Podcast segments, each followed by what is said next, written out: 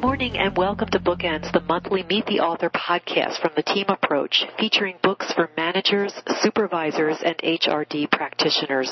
I'm Susan Stamm and I'm pleased to welcome John de Graaf to our show today. John is the editor of Take Back Your Time, Fighting Overwork and Time Poverty in America. To order a copy of our featured book today, you can visit Take Back Your Time, the Take Back Your Time website at uh, www.timeday.org, where you will find discussion guides, posters, and much more. John de Graaf is the national coordinator of Take Back Your Time Day, an annual event scheduled for October the 24th, and a frequent speaker on issues of overwork and overconsumption in America. In addition to editing Take Back Your Time, John is also the co-author of the best-selling Affluenza, the all-consuming epidemic, and a children's book called David Brower, Friend of the Earth.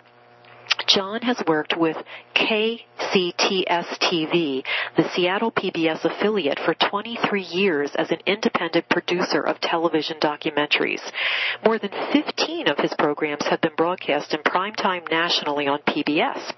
He is also the recipient of more than 100 regional, national, and international awards for filmmaking. He's produced the popular PBS specials Running Out of Time, an examination of overwork and time pressure in, in America, and Affluenza, a humorous critique of American consumerism. Prior to his work in TV, de Graaf was a public affairs director at KUMD Radio in Duluth, Minnesota. He has taught documentary film production at the University of Washington and Evergreen State College. He's the founder of the Hazel Wolf Environmental Film Festival and the former president of the Hazel Wolf Environmental Film Network. He is also the recipient of the Founders of a New Northwest Award for his work in environmental media. John is also the co-chair of the Public Policy Committee for the Simplicity Forum, a national think tank for the voluntary simplicity movement. John de Graaf, I've been eagerly anticipating this interview for many, many weeks, and I'd like to welcome you to Bookends. Well, thanks. Good to be on the program. John, October the 24th, uh, we'll be celebrating the fifth annual Take Back Your Time Day here in the U.S. Can you explain the significance of this date, why you selected this particular date, and tell us if the date is still technically accurate since you first established it in 2003? Sure. Well, the funny thing is we actually established the date because we were looking at, it was a suggestion of one of our members that we find a date that was about nine weeks before the end of the year uh, to illustrate the fact that Americans, at least at that time, were working on average about 350 hours, about nine weeks longer than Western Europeans were working. And so we picked the Friday that was nine weeks before the end of the year, and that happened to be October 24th we uh, found out sometime later, actually, that October 24th is also the anniversary of the date in U.S. history in 1938 when the U.S. officially got the 40-hour work week hmm. as part of the Fair Labor Standards Act. So we've kept the date there. Uh, roughly speaking, the U.S. still is working eight, nine weeks longer each year, of American workers, than Western Europeans. So the date holds in that way as well.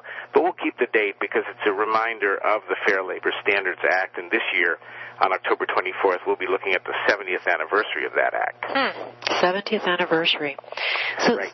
so, so how did we get to this place? You mentioned eight to nine weeks longer that we work here in the U.S. Would you say that work has become an American value? And if so, when and how did this happen to us? Well, we do, and people in Europe do talk about how Americans live to work and Europeans work to live, and there there seems to be some truth to that. We've we've always valued hard work, and certainly I have no objection to that. I think hard work is an important thing, but I think to some degree we've gotten out of balance in this country. When we look at the promise of technology and of leisure that was presented to us in the late 1960s, for example, uh, we we thought that we could we could live the same kind of lifestyle we lived then and work considerably less. And in fact, at that time, Americans were working about the same number of hours per year as Europeans were. That is, around 1970, we were about even with Europeans in the number of hours worked. Uh, since that time, that has changed appreciably as they have added quite a bit of uh, holidays, certainly a, a great deal of vacation time, uh, things like extended family leave and other and, and shorter work weeks by law that have given them uh, much shorter annual working time. So, you know, I think there has been a there is a big focus in the United States. There are some who will tell us, for example, there's a new book out called Gross National Happiness written by a uh, conservative fellow who's the president of the American Enterprise Institute, who says that it would be awful for Americans to have longer vacations and all these kind of things. It would only make them miserable because they just love their work so much. well, it's funny because the Gallup poll company does a daily poll of how happy Americans are, mm. and what it's fi- and you can check that up on Gallup. You can see those those numbers, and what it finds is that on weekends and days off, Americans are about 20% happier than on the days that they're working. So we don't just love to work, but we've been really kind of caught up in it, and I think we don't really understand what other people have and take for granted. Yeah, that's for certain. Your, your, your book is, is a wonderful collection of essays of noted thought leaders on all aspects of this important topic.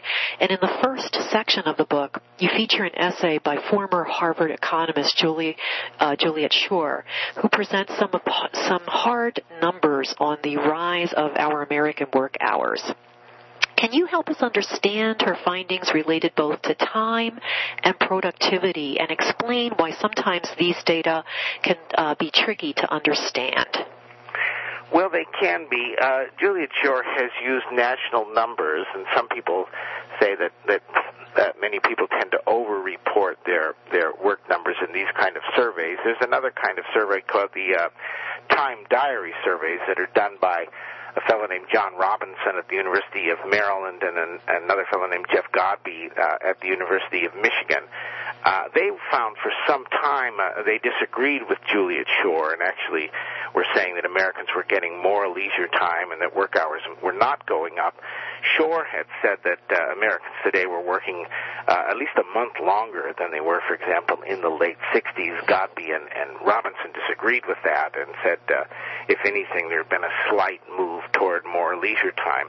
I think in the last few years, um, uh, and uh, Robinson have also measured some increase in working hours uh, among Americans. And what they also have said is that that um, people really do feel more and more pressed. Life is just simply much faster paced. Uh, even if the hours worked are not necessarily longer, the pressure in the workplace and how fast people need to work to keep up with the new technologies, for example, is much greater, and consequently, people do feel more stressed. Hmm. I would tend to agree. Uh, in, in 1938, and you've already uh, spoken about this a little earlier, Congress passed the Fair Labor Standards Act to protect American workers from having to work more than 40 hours with at least getting some overtime pay. Uh, Barbara Brandt, another author in the books, uh, discussion about American uh, business and, and how they're using this to their advantage was interesting and enlightening. Can you share some of her findings with us? Well, I think one thing that Barbara points out, and many have pointed out, is that the 40-hour work week applies only to uh, hourly workers, and so what you do is you can classify someone as a as a manager, for example, and uh, actually have them be exempt from the 40-hour standard. Mm. We have done that more and more in in recent years, and there's been quite a bit of disagreement over uh, what you can call a manager, but essentially uh, anybody who supervises anybody else at all or has any sort of potential managerial duty, no matter how small now, seems to be uh, put in that category. I was um, reading the uh, some of the stats in the uh, Organization for Economic Cooperation and Development fact book for 2007. And what I discovered in there was that the fact book said that uh, uh, American women were far more in far more higher numbers likely to be managers than in any other country. And, and that was sort of interesting to me because we're not, uh, American women are far, not far more likely to be in parliament or heads of state or things of that sort. And mm-hmm. I was interested in this, and what I discovered was that Americans of all uh, uh, both genders, male and female, are much more likely to be managers. They're classified that way so that overtime doesn't have to be paid. So that's sort of a that's sort of an interesting thing.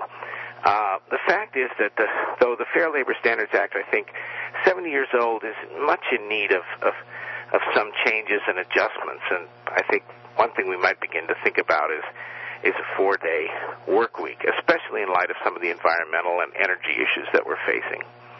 Do you think people are interested in a four day work week at this point and are ready for it, John? Uh, there's no question that there's a lot of interest, both among workers and businesses, in a four-day work week. The real question is how that gets administered and what kind of four days. Uh, if we simply go, as for example the state of Utah has done recently, to four 10-hour days, I'm not sure that's an improvement, although many single individuals and people who have don't have major family responsibilities will certainly like having the extra day off. There's simply no question about that. Mm-hmm. But for families with small children, it's pretty tough to put in those 10 hours and, and be able to deal with daycare and, and being there for, for kids at all. Uh, what I think we need to do is think about maybe first four nine hour days uh, so that um, we we can go and get used to the idea of four day work weeks, uh, and then and then move with the goal being four eight hour days, so that uh, that people really also have some time for their family life in the days that they're working, and have that extra time off. I think what we'll find is that productivity, worker attitudes, and all of those things will uh, improve appreciably. The, the Kellogg Company in the 1930s tried a, a famous experiment in which they went to six-hour days, five six-hour days. Hmm. Uh, Kellogg originally paid his workers for their 30-hour work week. He paid them 35 hours, not the 40 that they'd been getting before, but mm-hmm. made a compromise so that the workers didn't have to take such a pay cut uh, as they would have if they'd been paid only for 30. But what Kellogg found was that within two years, his workers were so much more productive than they had been that he was able to pay them for 40 hours of work. Wow. All that changed later with the coming of benefits, which made it much uh, much more profitable for businesses to hire fewer people and work them longer hours. Hmm. Interesting. I wasn't aware of that. And that's in the in the book. There's a there's a whole section on Kellogg in the chapter by Ben Hunnicutt. Hmm. There are a, there are a number of disturbing work fatigue stories in the book, and uh, I wondered if you might be able to share from your experience some that illustrate the impact of these excessively long work hours that you uh, talk about, discuss in the book. Well, personally, we constantly get anecdotal stories from people of the long hours that they've had to had to put in. Uh, we do know, for example, in in, in factual terms, that uh, uh, uh, Americans and Japanese work uh, are most likely to work extra long hours, that is, hours over 48 per week among industrial countries. The British do pretty badly at that as well, but uh, some 20 plus percent of Americans are working over 48 hours a week, and the average work week has crept up to somewhere around 45 hours that's a lot of strain. In Japan, they have much more anecdotal evidence because people have literally, many of them, um, you know, had a heart attack at their desk and died. And mm-hmm. the Japanese have a term from that for that. They call it karoshi, or death from overwork, and that, that's been a big issue of, of discussion there. Uh, I assume that some of those kinds of things happen here, we, but we haven't heard as much about it. I hear a lot of stories, uh, though. Particularly, I hear a lot of stories about people who simply never get any vacation time mm-hmm. and the strain that that puts on them. I was in Florida last year uh, in uh, um, Jacksonville, and I my plane uh, uh, was was uh, uh, canceled. My flight was canceled to go back to Seattle. I had to stay over an extra day, so I went to a nearby motel, a chain motel, and when I got there, the clerk asked me how I was, and I said I'm not good because my flight was canceled and I can't get home. How are you? And she said, Well, I'm not good because my vacation was canceled, and I hmm. asked her to tell me more.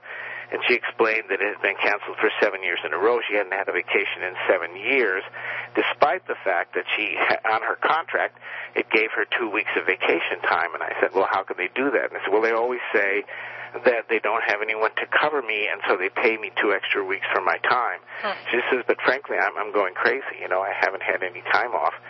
We know that people put in that situation are absolutely uh, putting their, their health at risk. Absolutely, I completely agree. Even even here in America, however, some organizations have actually discovered the benefits of working less, and uh, you do point out some really great examples of this. SAS and Jancoa incorporated uh, stories about those organizations in your book. Can you tell us about an organization that has realized some of these benefits and what that's looked like for them? Well, certainly uh, it has meant increases in productivity and profitability for, for companies. We know that that uh, having time is is good for making people more creative, making people more productive. For example, an Air New Zealand study found that uh, after two weeks of vacation, employees uh, got about one extra hour of quality sleep per night, and their reaction times were 30 to 40 percent faster than they had been, and this lasted for a period of months until it was necessary to take a little time off uh, again. SAS, uh, the the company in North Carolina, a great example. They went to a 35-hour work week, for example. They have uh, everybody starts with uh, uh, three or four weeks uh, vacation, and they've been a very very profitable company in the software industry. Uh, Jancoa is a cleaning company in Cincinnati. Uh, profits improved uh, improved appreciably when they went, for example, to a three-week uh, vacation to start with for people.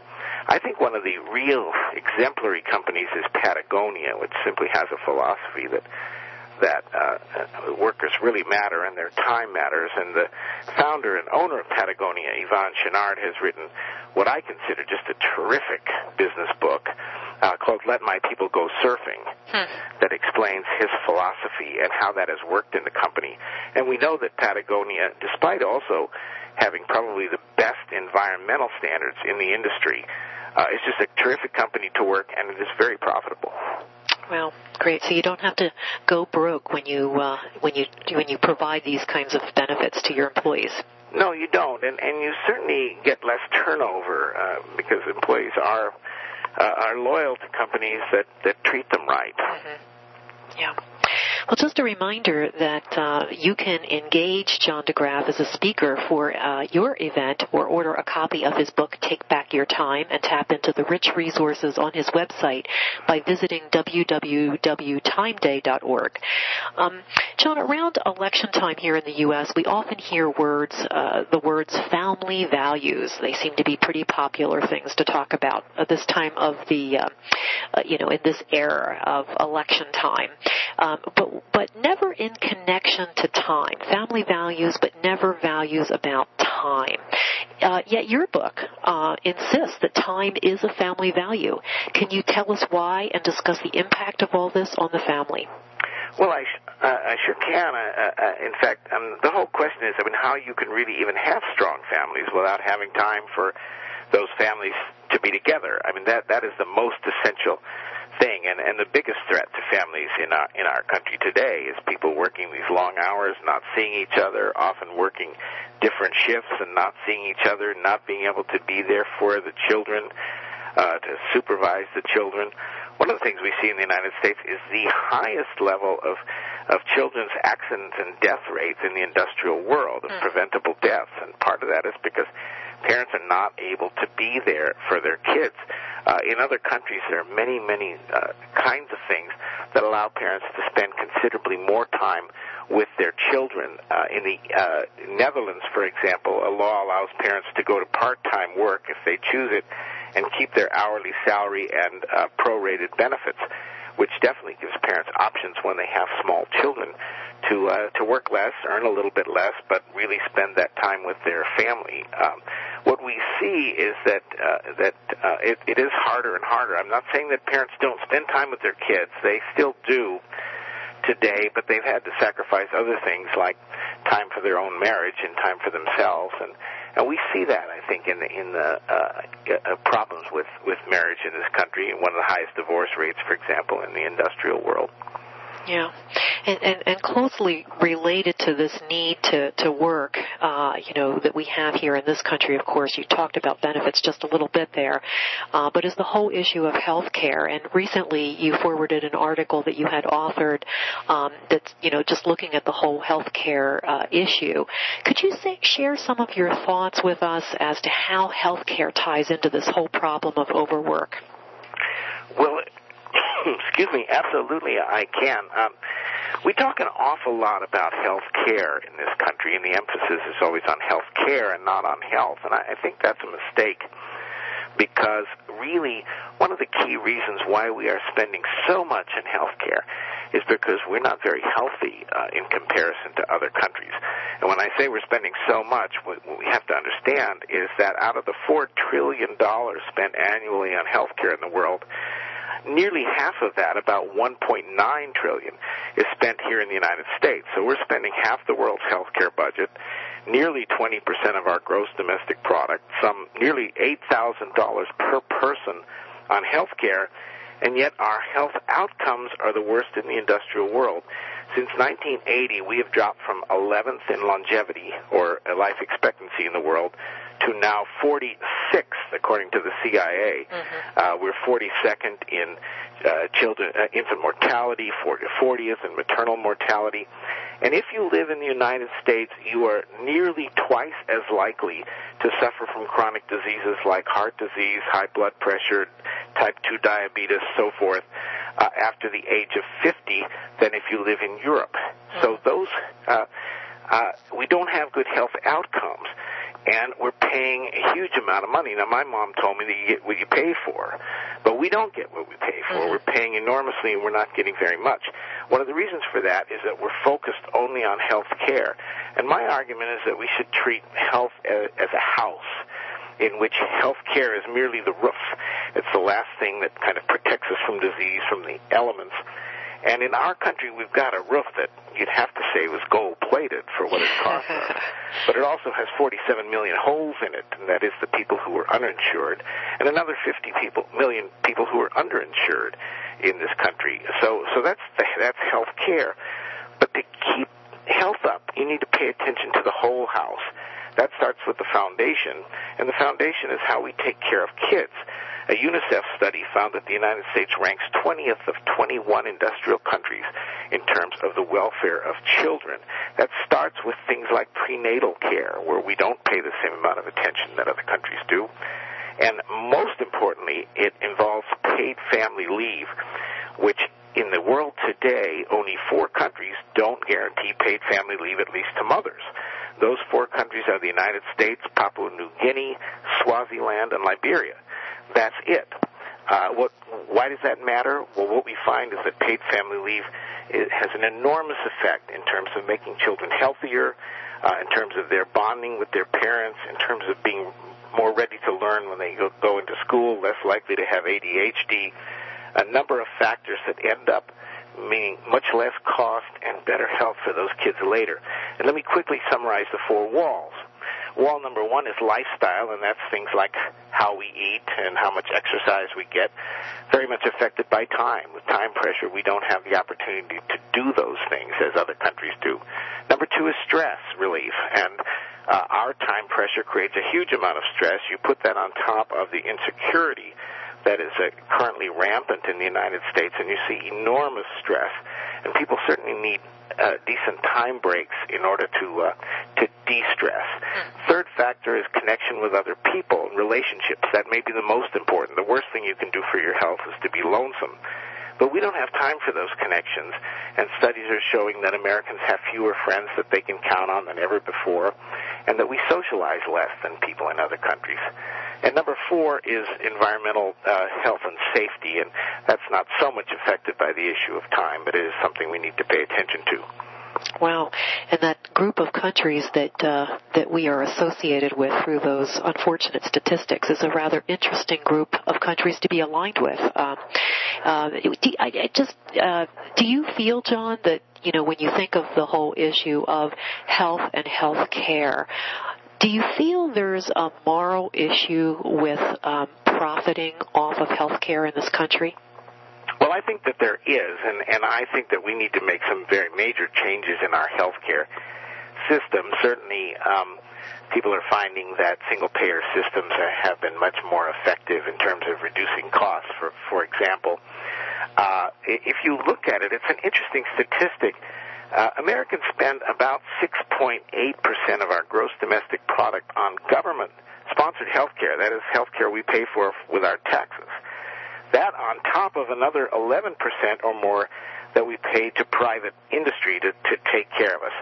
Now, in most other countries, they're spending about 7%, maybe up to 10% on health care. Almost all that is government uh, money, but they're really not spending any more tax money on health care than we are. Right. And on top of that, we're spending all this money for the high costs of, of, of private health care, and with what results?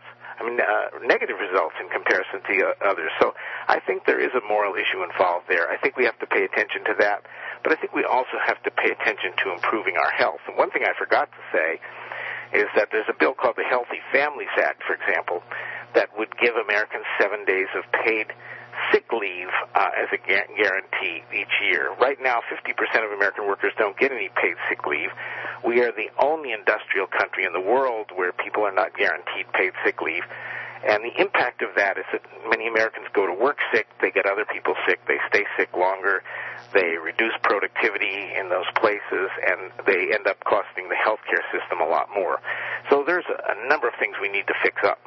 I'll say.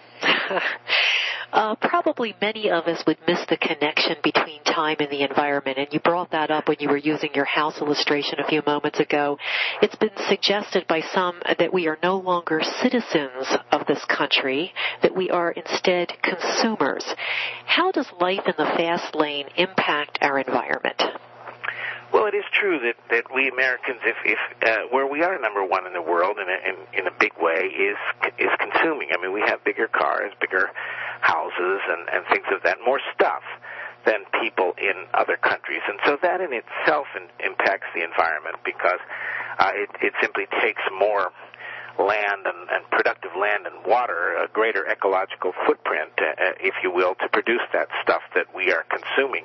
But secondly, the time pressure in our society that comes uh, that that makes necessary the amount of work that we have to do to produce all that stuff. On top of of course what we buy on credit and uh, we're seeing the impacts of that. But uh, uh, the, the the fact is having to work so much means that we we're less likely to uh, recycle we're less likely to pay attention to uh, kinds of things that we can do to help the environment. We're a lot more likely to use fast and overpackaged foods, uh, convenience items, all of these kinds of things. Uh, a study in the book, uh, in my book, done by Tim Kasser at uh, Knox College. He's a psychologist there, and uh, he's done some studies that look at the impact of people with time affluence. That is, that is, people who have quite a bit of time versus those who suffer from time poverty have very little. And what he found is that those people with time affluence do a much better job as stewards of the environment. Hmm. Interesting.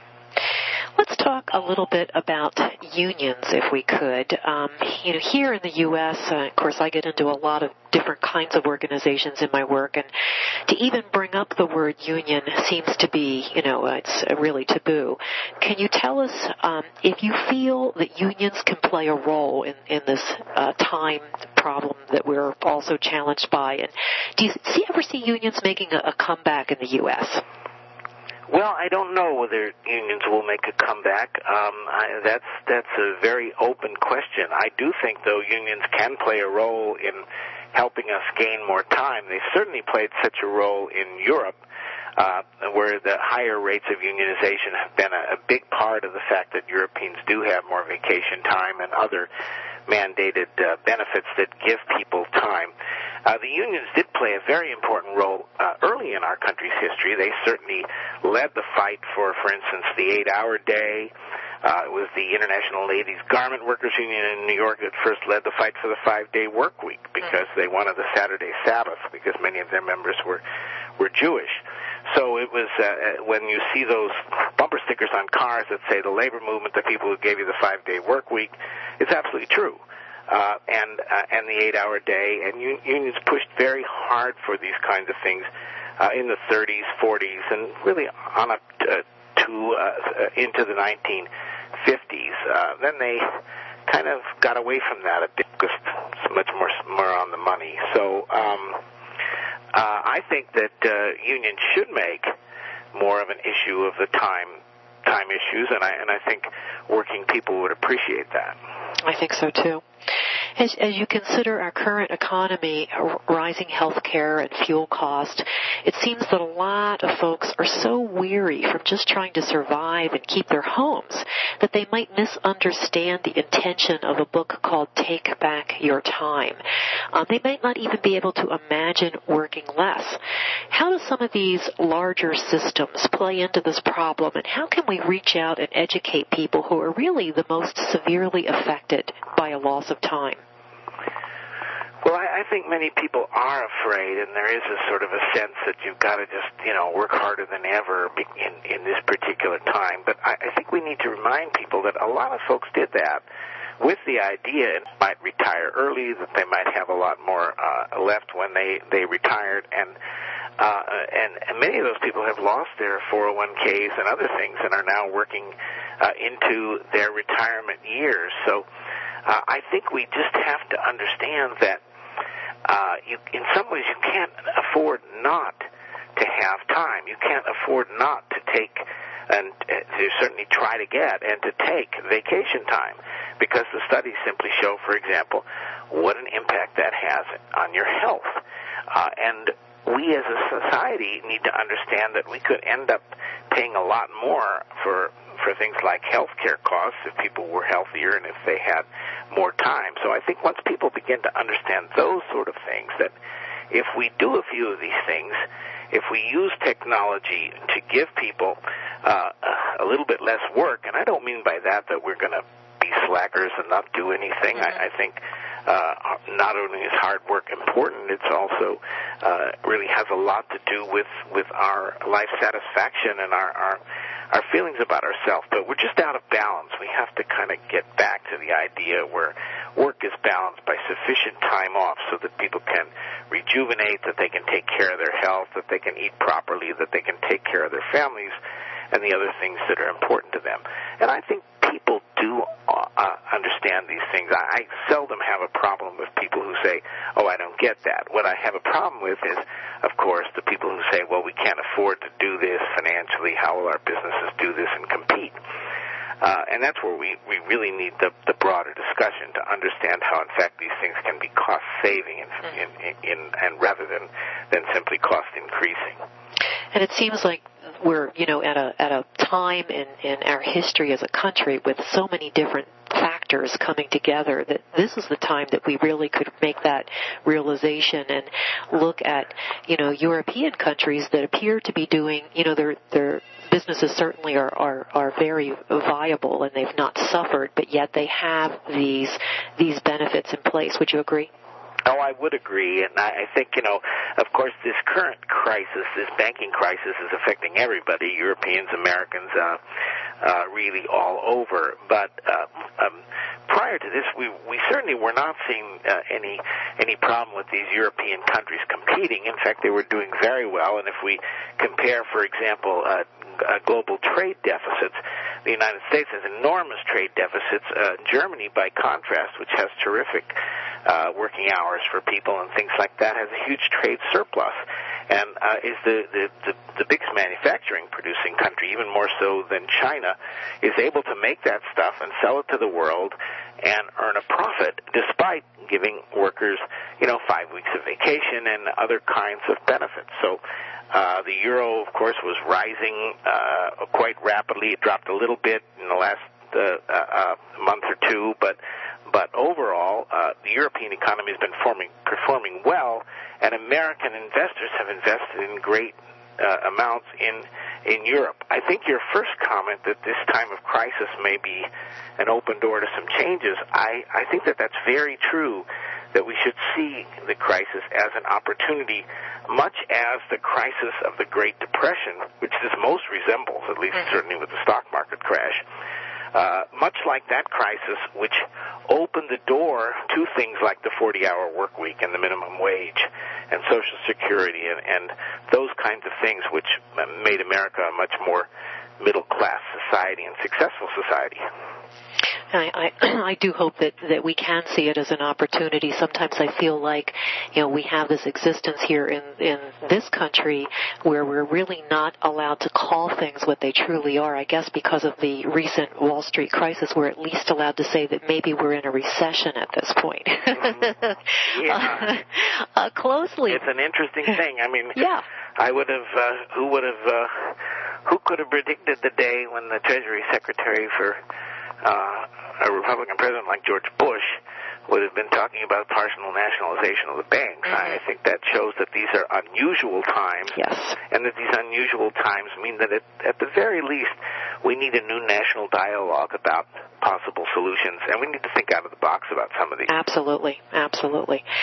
Cl- closely related to the amount of time that we spend working here in the U.S. is our disappearing vacation time, and you've already started to talk about this with your example of the uh, the lady in, in the hotel setting. Uh, in the introduction of your book, you state that America's Americans work more hours than medieval peasants. That was a kind of a painful line in the book for me. And on your website, you discuss survey results from the Opinion Research Corporation who polled Americans this year regarding vacation time. Can you tell us how our vacation time really compares to the rest of the world and what your organization is doing about the problem of disappearing vacation time here in the U.S.? You bet. Uh, we have a campaign called Right to Vacation at, and a website, righttovacation.org, which you can go to. You put in the number two, right to vacation, or TO, either one.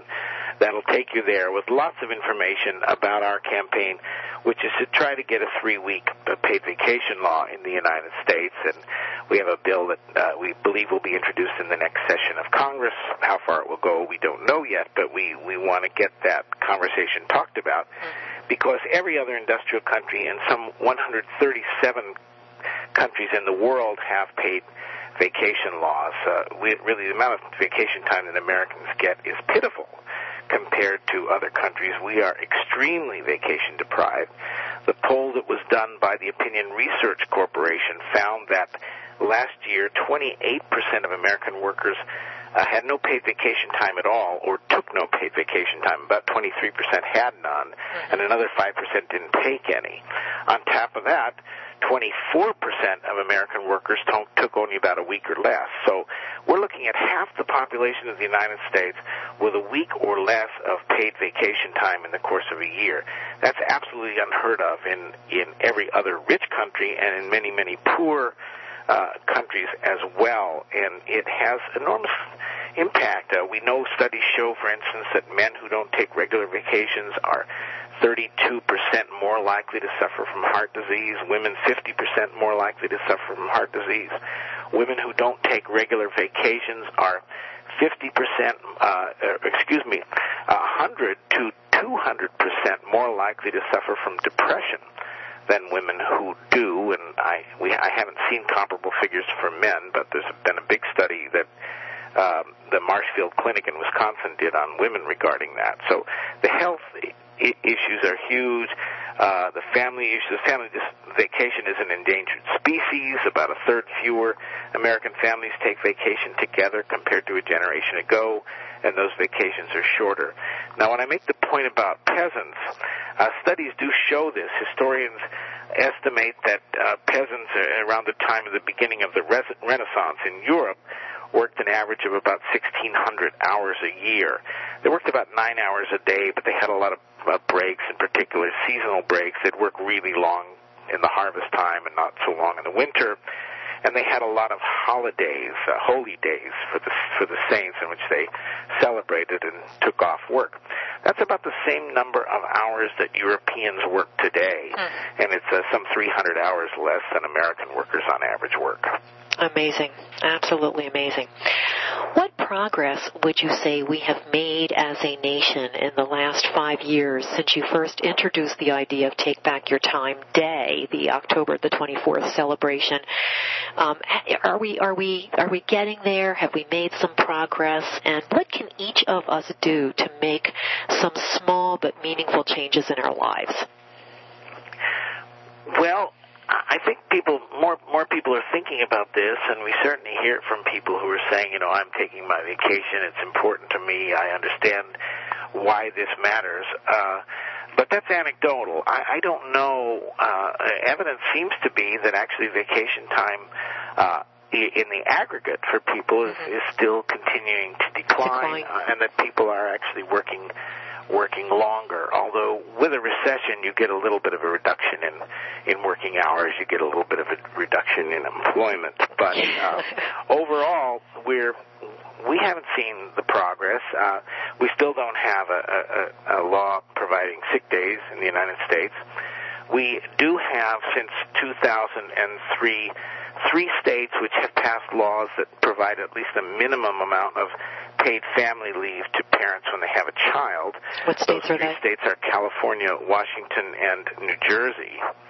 Uh, and uh, Oregon is very close. It failed by one vote in Oregon. So uh, there's been a little progress along that line, but uh, pitifully small. Still no no laws re- regarding vacation time. Uh, uh, the Healthy Families Act has been held up in Congress. I think that it has a very good chance of passing next year and of at least assuring that people will have seven days of paid sick days. The city of San Francisco, by initiative, pa- passed an initiative that gives uh, a week of paid sick days to workers in San Francisco. I think Madison, Wisconsin, is doing something similar. So there, there have been these little little positive blips around the country, but overall, uh, uh, things are pretty unchanged. Well, that's disappointing news. What are, what are some of the, the small steps that each of us might take to try to, you know, um, educate ourselves, be more aware of the fact that maybe there really are uh, other ideas out there outside of the U.S. that it's that it's you know um, that it's uh, maybe more progressive. There's other ways of, of thinking about these things that we can take to, to people that are in positions to write laws. What are some of the things that you'd suggest that, that we could each do? Well, I think you're right. The the first thing is in the United States is that I think we have to get over this unwillingness to to look to other places for good ideas. This sort of sense that we're number one. Um, for example, the president, despite the fact that there is not one shred of evidence to support this, still says that we have the best health care system in the world. Right. Uh, he still will go around and say that. Now, the World Health Organization ranks us 37th, and the outcomes, as we can see, are miserable compared to other uh, industrial countries. But with no evidence whatsoever, the president can say this and not be called on it because Americans simply are not looking and seeing what's going on. We don't see, for example, that even in Canada, right next door, uh, parents are allowed up to a year paid time off when they have a child. That has saved the Canadians so much money in children's health care costs that they're now talking about extending that to 18 months. So, um, you know, these, these things are beneficial, but we need to look and see what other countries are doing and not think that we're just the best in everything and we have nothing to learn. That's gotten us into a lot of trouble. We've had a president who's focused on on that all the time, that we know it all and we have nothing to learn from anyone else. We need to turn that around. That's kind of on the national basis, and then think of some of the policies that we can do that will, imp- on a local basis or a personal basis. I think we need to see what you know what's our own life? How is this affecting us? Am i how long am i working? How do i feel? How does my health feel? What's happening to my family? And go to our employers and if we are employers understand and talk with with workers and try to improve these situations uh, both on the shop floor or in, in the in the office. Uh, and then you know personally for workers to say geez, uh, you know, I, I might like uh, a little more vacation time next year instead of a wait of a raise, uh, and uh, convince the, the the employer that in fact that would be good for the company, good for the health of the worker, and everything else. We, we've just got to start changing our priorities and say we don't just value the money and the stuff. We really do value the time. We value our health. We value our families. We value all these other kinds of things. Uh, you know, beyond that, it's, it's really we need this national dialogue, and then we need people just to to to go as individuals to their employers, do what they can to try to change things, and uh, and get together with other working people to try to do the same, whether it's in unions or or simply in in in uh, uh, other kinds of groupings. Mm-hmm. Excellent, excellent ideas, and, and, and I want to thank you, uh, John, for your work in this really important area of each of our lives, and encourage folks to uh, order a copy of your book, Take Back Your Time, um, and of course they can do that by going to your website, timeday.org, timeday.org. I'd like to mention our November edition of Bookends, where we'll be featuring the international best seller uh, Love 'em or Leave 'em, which is written by Beverly Kaye and Sharon Jordan Evans. We'll be featuring this interview on November the 19th at 11 o'clock Eastern Time. We'll also be featuring books written by Kim Cameron, Vernon Williams, and Peter Block on future Bookend sessions. To be sure that you're always in the know about Bookends events, go to teamapproach.com and sign up for our notifications under the Bookends button of our website today. You'll also find archive recordings from all of our Bookend sessions there each of us uh, have really, really have our lives. Our lives are really our time. That's all our lives really are. And, and your book has has given us the opportunity to really examine how we're spending the only resource that is truly ours. We thank you for this important book, for your good work, and for being our wonderful guest today on Bookends, John de Graaf. Thanks so much. The pleasure has all been mine. Thank you. Bye bye now. Bye.